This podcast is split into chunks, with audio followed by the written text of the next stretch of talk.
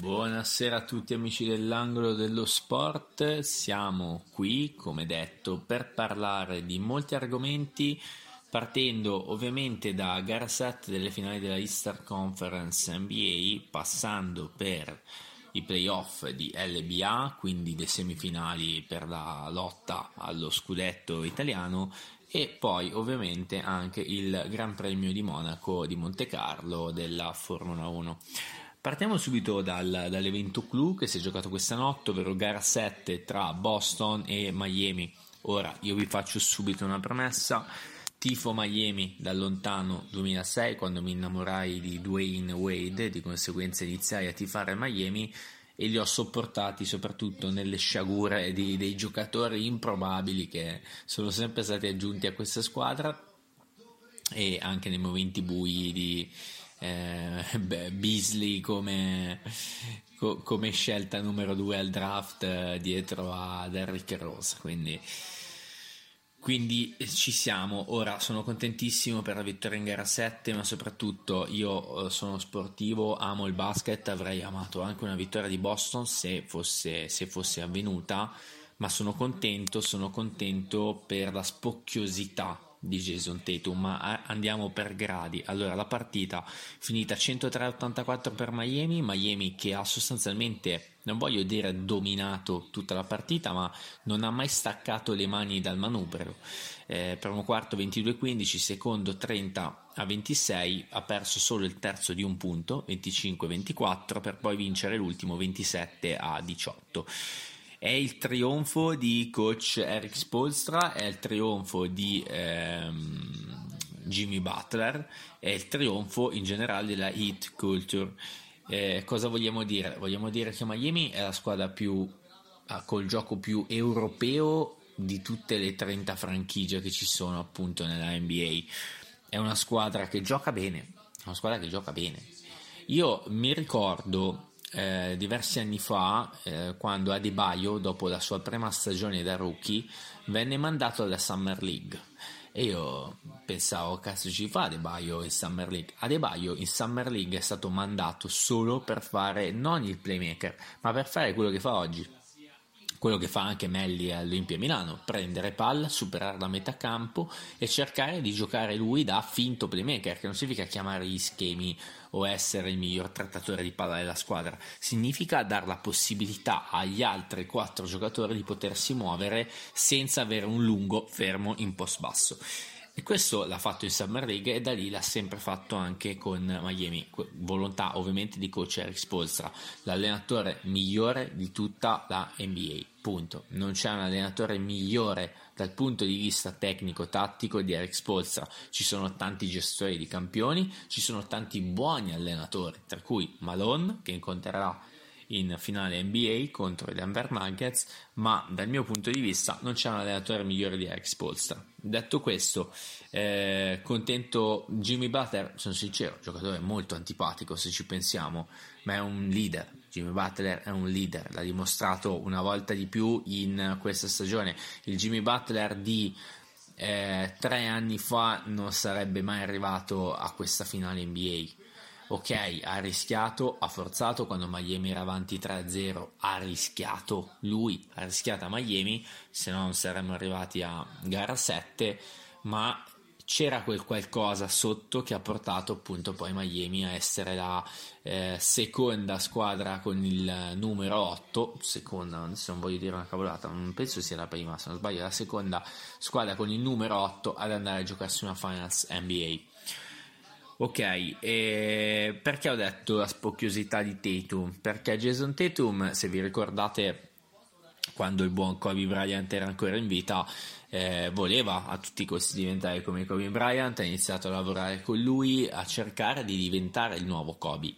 Non lo è diventato. Jason Tatum è un giocatore devastante, un giocatore mostruoso, ma, e io la butto lì, prendiamo Damien Lillard a Damian Lillard è a Portland in una squadraccia. Se Tatum fosse a Portland sarebbe un Damian Lillard. Con, non sto paragonando il tipo di gioco eh. sto paragonando il tipo di personalità. Jason Tatum è un giocatore che è diventato spocchioso si lamenta sempre si lamenta per qualsiasi cosa. Come anche, faccio un esempio, Joel Embiid, ma Joel Embiid viene davvero picchiato in post basso, viene davvero fatto innervosire. Jason Tatum si lamenta per ogni cosa. E questo è davvero grave se sei la stella della tua squadra, se sei colui che devi portare la tua squadra in avanti. Poi parliamo comunque di un giocatore che l'anno scorso ha perso le finals. Cioè, parliamo di un giocatore che è sempre arrivato vicino a vincere il titolo NBA, però non ha mai vinto. E quando tu esci con i tuoi Boston Celtics contro eh, i Miami Heat, che sono qualificati come numero 8, e hanno rischiato addirittura di non, essersi, di, di non qualificarsi per i playoff perché avevano perso il, il primo turno di play-in con, con Atlanta per poi vincere solo con Chicago.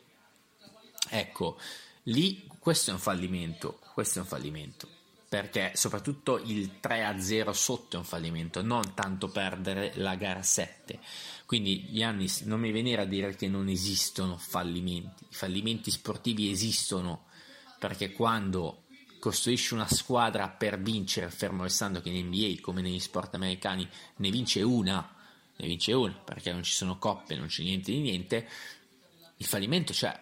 Fallimento c'è. Jason Tatum insieme ai Boston Celtics ha fallito, ha fallito nelle scorse stagioni, quest'anno ha fallito ancora di più perché a Est non c'era visto tutte le eliminazioni delle altre squadre, non c'era una vera squadra che eh, avrebbe potuto intimorirla dopo aver eliminato Philadelphia. Quindi onore a Miami, onore a Spolza, Butler, alla hit culture, ma è un fallimento dei Boston Celtics e di Jason Tatum.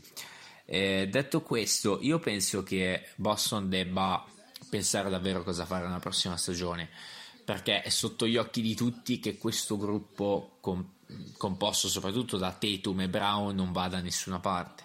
Or- Orf- Orford avrà un altro anno in più, ho un giocatore che a me piace tantissimo, e Smart avrà un altro anno in più, tutti avranno un anno in più, ma in generale Tatum e Brown, per quanto sono due giocatori fenomenali e in regular season ti fanno la differenza, nel primo turno dei playoff ti fanno la differenza, non sono dal mio punto di vista quei tipi di giocatori che insieme possano trascinare la squadra a portarla al titolo. È vero che poi il titolo dipende anche tanto da, dalla fortuna, però per dire se Kobe non avesse avuto eh, Pau Gasol non avrebbe vinto gli altri due anelli. Questo è un dato di fatto, come è un dato di fatto che Wade senza Shaq prima e senza eh, LeBron James e probabilmente anche Chris Bosch dopo non avrebbe vinto altri anelli. È un dato di fatto, ragazzi, cioè eh, servono delle accoppiate non solo forti per le statistiche, per i numeri, per le vittorie in regular season, ma quelle accoppiate che quando qualcosa non funziona possano non pestarsi i piedi dal punto di vista tecnico. Brown e Tatum, due giocatori spaziali, se fanno il parziale loro fenomenali, ma si pestano anche un pochettino i piedi. Quindi io se fossi in Brad Stevens, al di là di prendere un allenatore vero, perché per quanto poi sono anche lì tutti dei seri professionisti e sicuramente eh, forti e motivati, tra cui appunto Ma- Mazzulla, io penserei di prendere un vero allenatore, un allenatore di quelli importanti che ci sono sulla piazza ed eventualmente fare un po' di piazza pulita.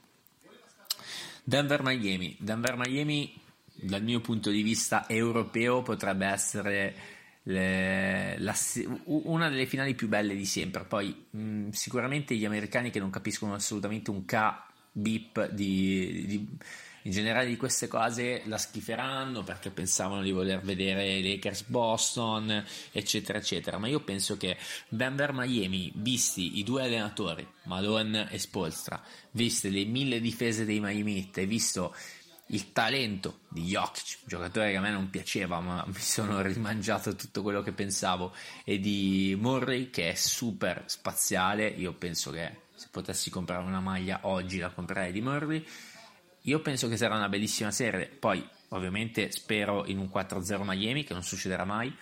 Eh, pronostico un 4-2 per Denver, ma spero per lo spettacolo in un 4-3 dei Miami Heat perché spero ovviamente che vinca Miami, ma in generale che sia una serie bellissima e spettacolare, anche se comporterà molti cambiamenti di ritmo e al cardioplasma, eh, plasma, palma, adesso mi sono imbrogliato. Spero davvero che sia che ci possa dare tante emozioni, ma penso che sarà così. Poi ripeto, non so come finirà, eh. spero non 4-0 per Denver, ma spero che vincerà il migliore e che soprattutto ci faranno molto divertire.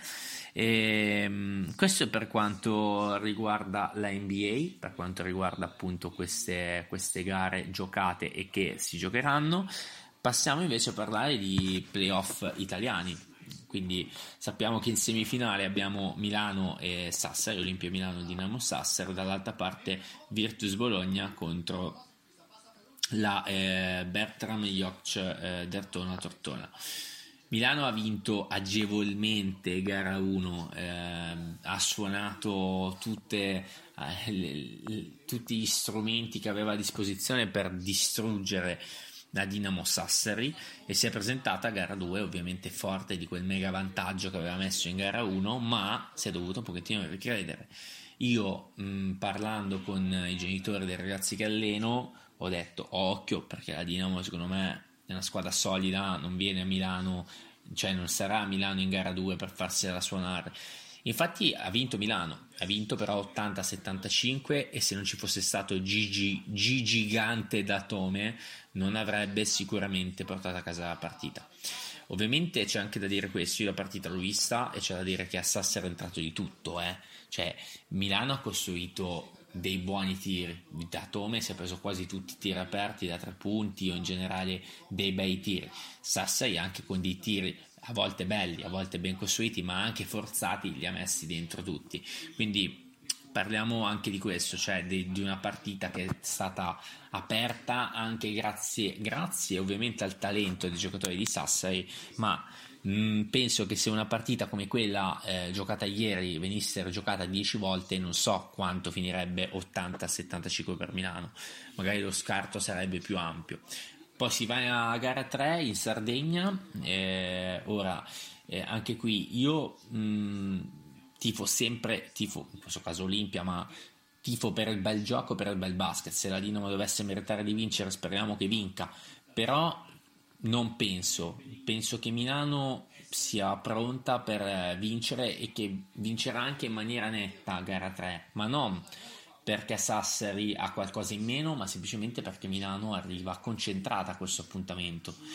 Napier, tra l'altro, ha giocato abbastanza male, mm, o comunque non ha fatto il Napier in gara 2. Penso che in gara 3 possa fare qualcosina in più. Ecco. Poi il parziale di Sassari, secondo me, ci sarà perché Sassari è una squadra a cui piace anche il, il bel gioco in velocità. Quindi penso che questo possa avvenire. Dall'altra parte del tabellone, la Virtus Bologna ha battuto 84-61 in gara 1 Dertona Tortona.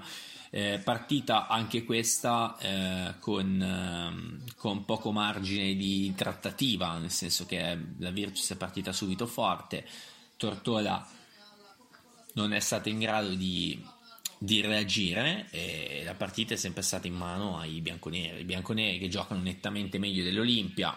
Eh, come avevo detto Scariolo è un super allenatore. Tra l'altro abbiamo una news anche su Sergio Scariolo e tra l'altro in questo momento quando io sto parlando eh, Virtus e Tortona sono in campo per gara 2 ora non voglio spoilerarvi niente comunque vi dico soltanto fine primo tempo se non sbaglio era 46-41 per Bologna se non sbaglio. Comunque era avanti Bologna di, di non molto di poco.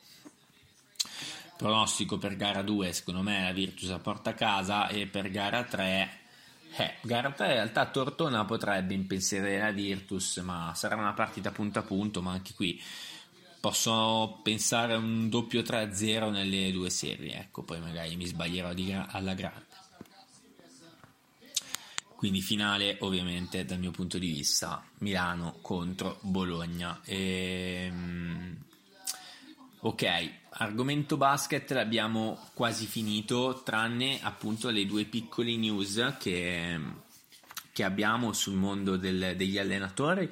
Abbiamo detto che faremo una puntata speciale come valzer degli allenatori NBA, ma queste sono due piccole chicche Allora, innanzitutto coach eh, Nurse, che è stato, come sapete, esonerato dal suo incarico dei Toronto Raptors, ha avuto un colloquio con i Philadelphia 76 che ovviamente sono senza guida tecnica avendo scaricato Doc Rivers e si dice che eh, Nurse, Nick Nurse abbia parlato con Joel Embiid, quindi si parla di un Nick Nurse vicino ai Philadelphia 76er, dal mio punto di vista non so quanto sia una scelta azzeccata dal punto di vista soprattutto di Nurse, però que- queste sono le voci che girano.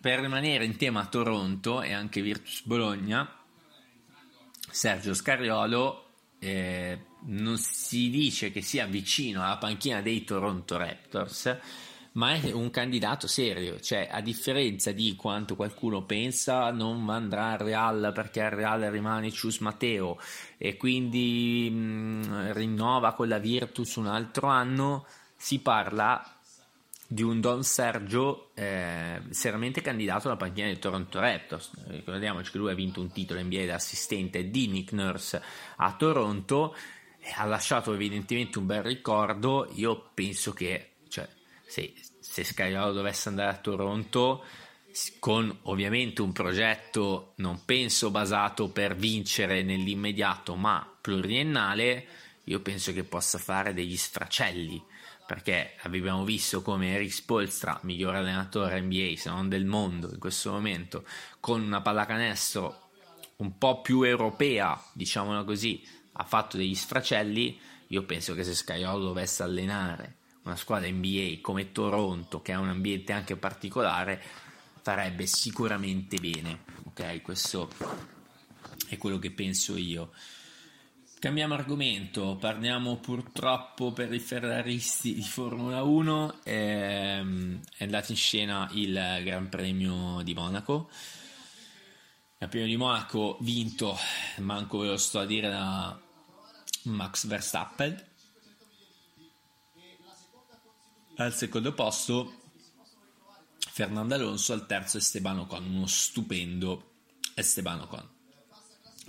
I primi dieci poi finiscono con Lewis Hamilton, George Russell, quindi doppietta, quarto quinto posto per la Mercedes, sesto Leclerc, settimo Gasly, ottavo Sainz, nono Norris e decimo Piastri, quindi le due McLaren che finiscono nelle prime dieci eh, posizioni si è ritirato soltanto Magnussen e Lance Stroll si sono ritirati. Allora, ovviamente sappiamo tutti che il Gran Premio di Monaco è un trenino, cioè se volete uno spetta- vedere uno spettacolo, il Gran Premio di Monaco è un trenino. Ora, nello stesso giorno si fa sempre Monaco Indianapolis, due delle gare più noiose nella storia dell'automobilismo, nonostante siano due delle gare più importanti nella storia dell'automobilismo con più fascino va bene ma sono due gare da trenino anche da 500 miglia nonostante ci siano più sorpassi perché c'è più possibilità di sorpasso anche per l'effetto scia poi in realtà il Gran Premio di Monaco si è svegliato, si è svegliato per via della pioggia, quindi la pioggia è arrivata, non si sapeva quando arrivava, eccetera, eccetera, eccetera, è arrivata e ha scompigliato tutte le carte. Cioè abbiamo visto l'ennesima decisione scellerata della rossa che non ha fatto rientrare Sainz e anche Leclerc, non li ha fatti rientrare un giro prima come hanno fatto tutti e Sainz è andato quasi a sbattere perdendo la possibilità di giocarsi il terzo posto. Le strategie Ferrari non funzionano da anni, il problema è che mh, molte volte si tende a dare la colpa ai piloti, molte volte si tende a dare la colpa alla macchina. Ok, va bene, ma qui secondo me la colpa è di tutti. Non, non c'è una colpa di, del pilota, della macchina, la colpa è di tutti. Cioè io se fossi Elkan manderei a casa tutti, rifonderei la squadra da zero, ok, investirei dei soldi, spenderei, va bene, ma non si può andare avanti così. È inutile che poi Vasseur si sveglia e dice porteremo degli aggiornamenti a Barcellona, puoi portare quanti aggiornamenti vuoi, adesso le ultime dichiarazioni di oggi, credo nella possibilità di vincere quest'anno. Nessuno pensa che la Ferrari possa battere Verstappen, ok, ma la Ferrari deve lottare lì avanti, cioè se lo sta facendo l'Aston Martin con Alonso, ok, non vedo perché non la possa fare la Ferrari. Allora qualcuno gli può dire sì, ma con Alonso, e perché non hai preso la Ferrari Alonso? Per puntare su Leclerc? Ok, ma Leclerc, eh, ragazzi, mettetevi in testa che Leclerc è un ottimo pilota, ma non sarà mai Verstappen, non sarà mai Hamilton, cioè diciamocelo, diciamo la verità, esattamente come Sainz. Leclerc è meglio di Sainz, sì, ok, va bene, ma Sainz a volte è nettamente più concreto di Leclerc e questa è la verità, eh.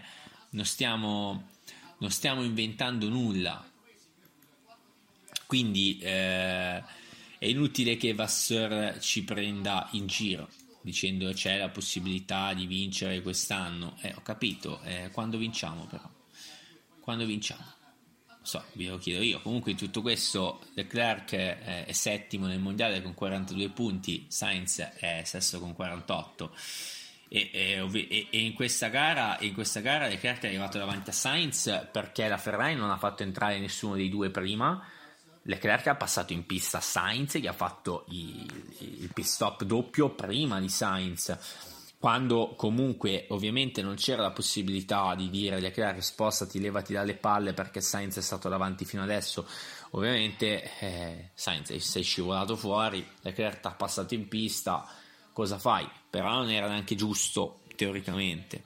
Ok, ballano comunque dal sesto all'ottavo posto 4 punti nel mondiale. Quindi ragazzi, eh, stiamo comunque parlando di una Formula 1 che da un certo punto di vista sì è noiosa eh, perché abbiamo già eh, Verstappen con 144 punti a più 39 dal secondo che è Perez e a più eh, 51 eh, se non ho fatto male i calcoli sul terzo che è Alonso. Perdere 51 punti su Alonso che comunque non ha una Red Bull eh, è, è, già difficile tutto è possibile nella vita ma è già difficile stiamo parlando di una Red Bull che rispetto alla Aston Martin ha già 129 punti in più nella classifica costruttore cioè ha già un piede come eh, come, classific- come campione mondiale de- dei team. Questo è un sinonimo di lavorare bene. Eh, Adrian Newey, che è uno dei più vecchi del Circus, che è l'ingegnere principale, del progettista principale della Red Bull, ha controllato la Mercedes per adesso non mi ricordo se tre minuti o, o, davvero tanto tempo quando era sulla linea di partenza. Si dice che gli altri ingegneri passavano, gli davano un occhio e se ne andavano. Cioè, questo è sinonimo di professionalità, questo è sinonimo di aver voglia di vincere, di una cultura sportiva dedicata alla vittoria. E, e va bene, Verstappen comunque è un privilegiato perché suo padre correva, era un pilota anche lui, però Verstappen è stato lanciato dalla Toro Rosso e mandato in Red Bull. Perez è stato preso, ok, all'apice della carriera, ma è stato coccolato, è stato curato e, ragazzi, eh, è così che funziona. Eh, prendiamo Russell in Mercedes. Russell in Mercedes è un pilota spettacolare. Infatti, è arrivato quinto nonostante 5 secondi di penalità. Se non, se non dico una cavolata, non ce l'ho segnato qui, ma mi sembra di ricordare così. Russell in classifica, in classifica piloti è quinto anche lì che ha meno 19 punti da Hamilton, se non sbaglio ha avuto una sfiga in più rispetto a Hamilton, comunque ha 19 punti da un 7 volte campione del mondo. Cioè, ragazzi, non stiamo parlando di pilotini, è davanti a entrambe le Ferrari, è davanti a Lance Stroll che ha una Aston Martin che è a sua volta seconda nella classifica dei, dei costruttori, è davanti a Ocon che è arrivato terzo nel Gran Premio di Monaco. Eh, quindi cioè, ragazzi, è davanti a Bottas anche se è un Alfa Romeo, quindi non c'entra nulla. Alfa Romeo è, una, è un po' una squadraccia quest'anno. Cioè, il talento va allenato. Anche in uno sport motoristico dove conta la macchina, il talento va allenato. Cioè, io mi prendo la Ferrari, la Ferrari pensa che Leclerc sia il pilota più forte del mondo e non si andrà mai da nessuna parte. Qui l'unico che può pensare di avere il pilota più forte del mondo è Christian Horner alla Red Bull, perché in questo momento, questo momento Verstappen non so se sia il pilota più forte del mondo, ma è il pilota più determinato del mondo. Forse il pilota più forte del mondo è ancora Alonso, del mondo, scusate, del mondo è ancora Alonso. Dal mio punto di vista, se ci penso, forse sì. Però Alonso non ha una macchina vincente. La Aston Martin può, sa che con Alonso può raggiungere determinati traguardi, però sta sempre parlando di un 41enne. La Mercedes ha Hamilton e ha George Russell, giovanissimo. Se la Mercedes continuerà a coccolarsi George Russell, può sapere che Mercedes tornerà sicuramente a lottare per il titolo mondiale costruttore piloti con George Russell e la Ferrari deve fare questo. Invece no, la Ferrari pensa di avere due piloti, tra cui Leclerc, più forte del mondo. Non è così, non è così. Ora, difficile anche per la cultura sportiva italiana prendere un giovane e lanciarlo eh, come sta facendo la Mercedes con Russell, come ha fatto la Red Bull in Toro Rosso con Verstappen. È difficile. È difficile perché noi non siamo pronti per queste cose. Noi vogliamo il risultato subito in Italia. Noi, se l'allenatore perde due partite di fila, chiediamo l'esonero. Ok, non, non è un altro tipo di mentalità, una mentalità sbagliata. Siamo fatti così, ok però se, dal mio punto di vista se la Ferrari vuole ottenere dei risultati oltre a dover cambiare totalmente tutti deve capire che Leclerc non è il pilota più forte del mondo e soprattutto coccolare il talento e cercare di stargli dietro allenarlo. Allenarlo. Punto. Questo è il mio punto di vista in generale sulla Formula 1 in questo momento. Poi fortunatamente si andrà a correre il Gran Premio di Barcellona Ehm, ora vi dico quando. Già questa domenica, questa domenica. Quindi che figata questo, questa, questo weekend diciamo di ponte. Possiamo goderci un Gran Premio di Spagna che di solito è, è un bel Gran Premio, ci ha dato anche diverse soddisfazioni in generale. E, ehm, e niente ragazzi, io penso che l'episodio sia stato pieno di ottimi spunti anche per poter discutere tra di noi. Se vi è piaciuto, come al solito, mettete 5 stelle di valutazione. Se non l'avete ancora fatto, iscrivetevi al, al canale. Vi lascio in descrizione anche il mio account uh, YouTube e il mio account, account Twitter, in modo tale da poter anche dialogare e parlare con me. Ragazzi, io vi saluto, vi auguro una buona serata e tanti saluti dall'angolo dello sport.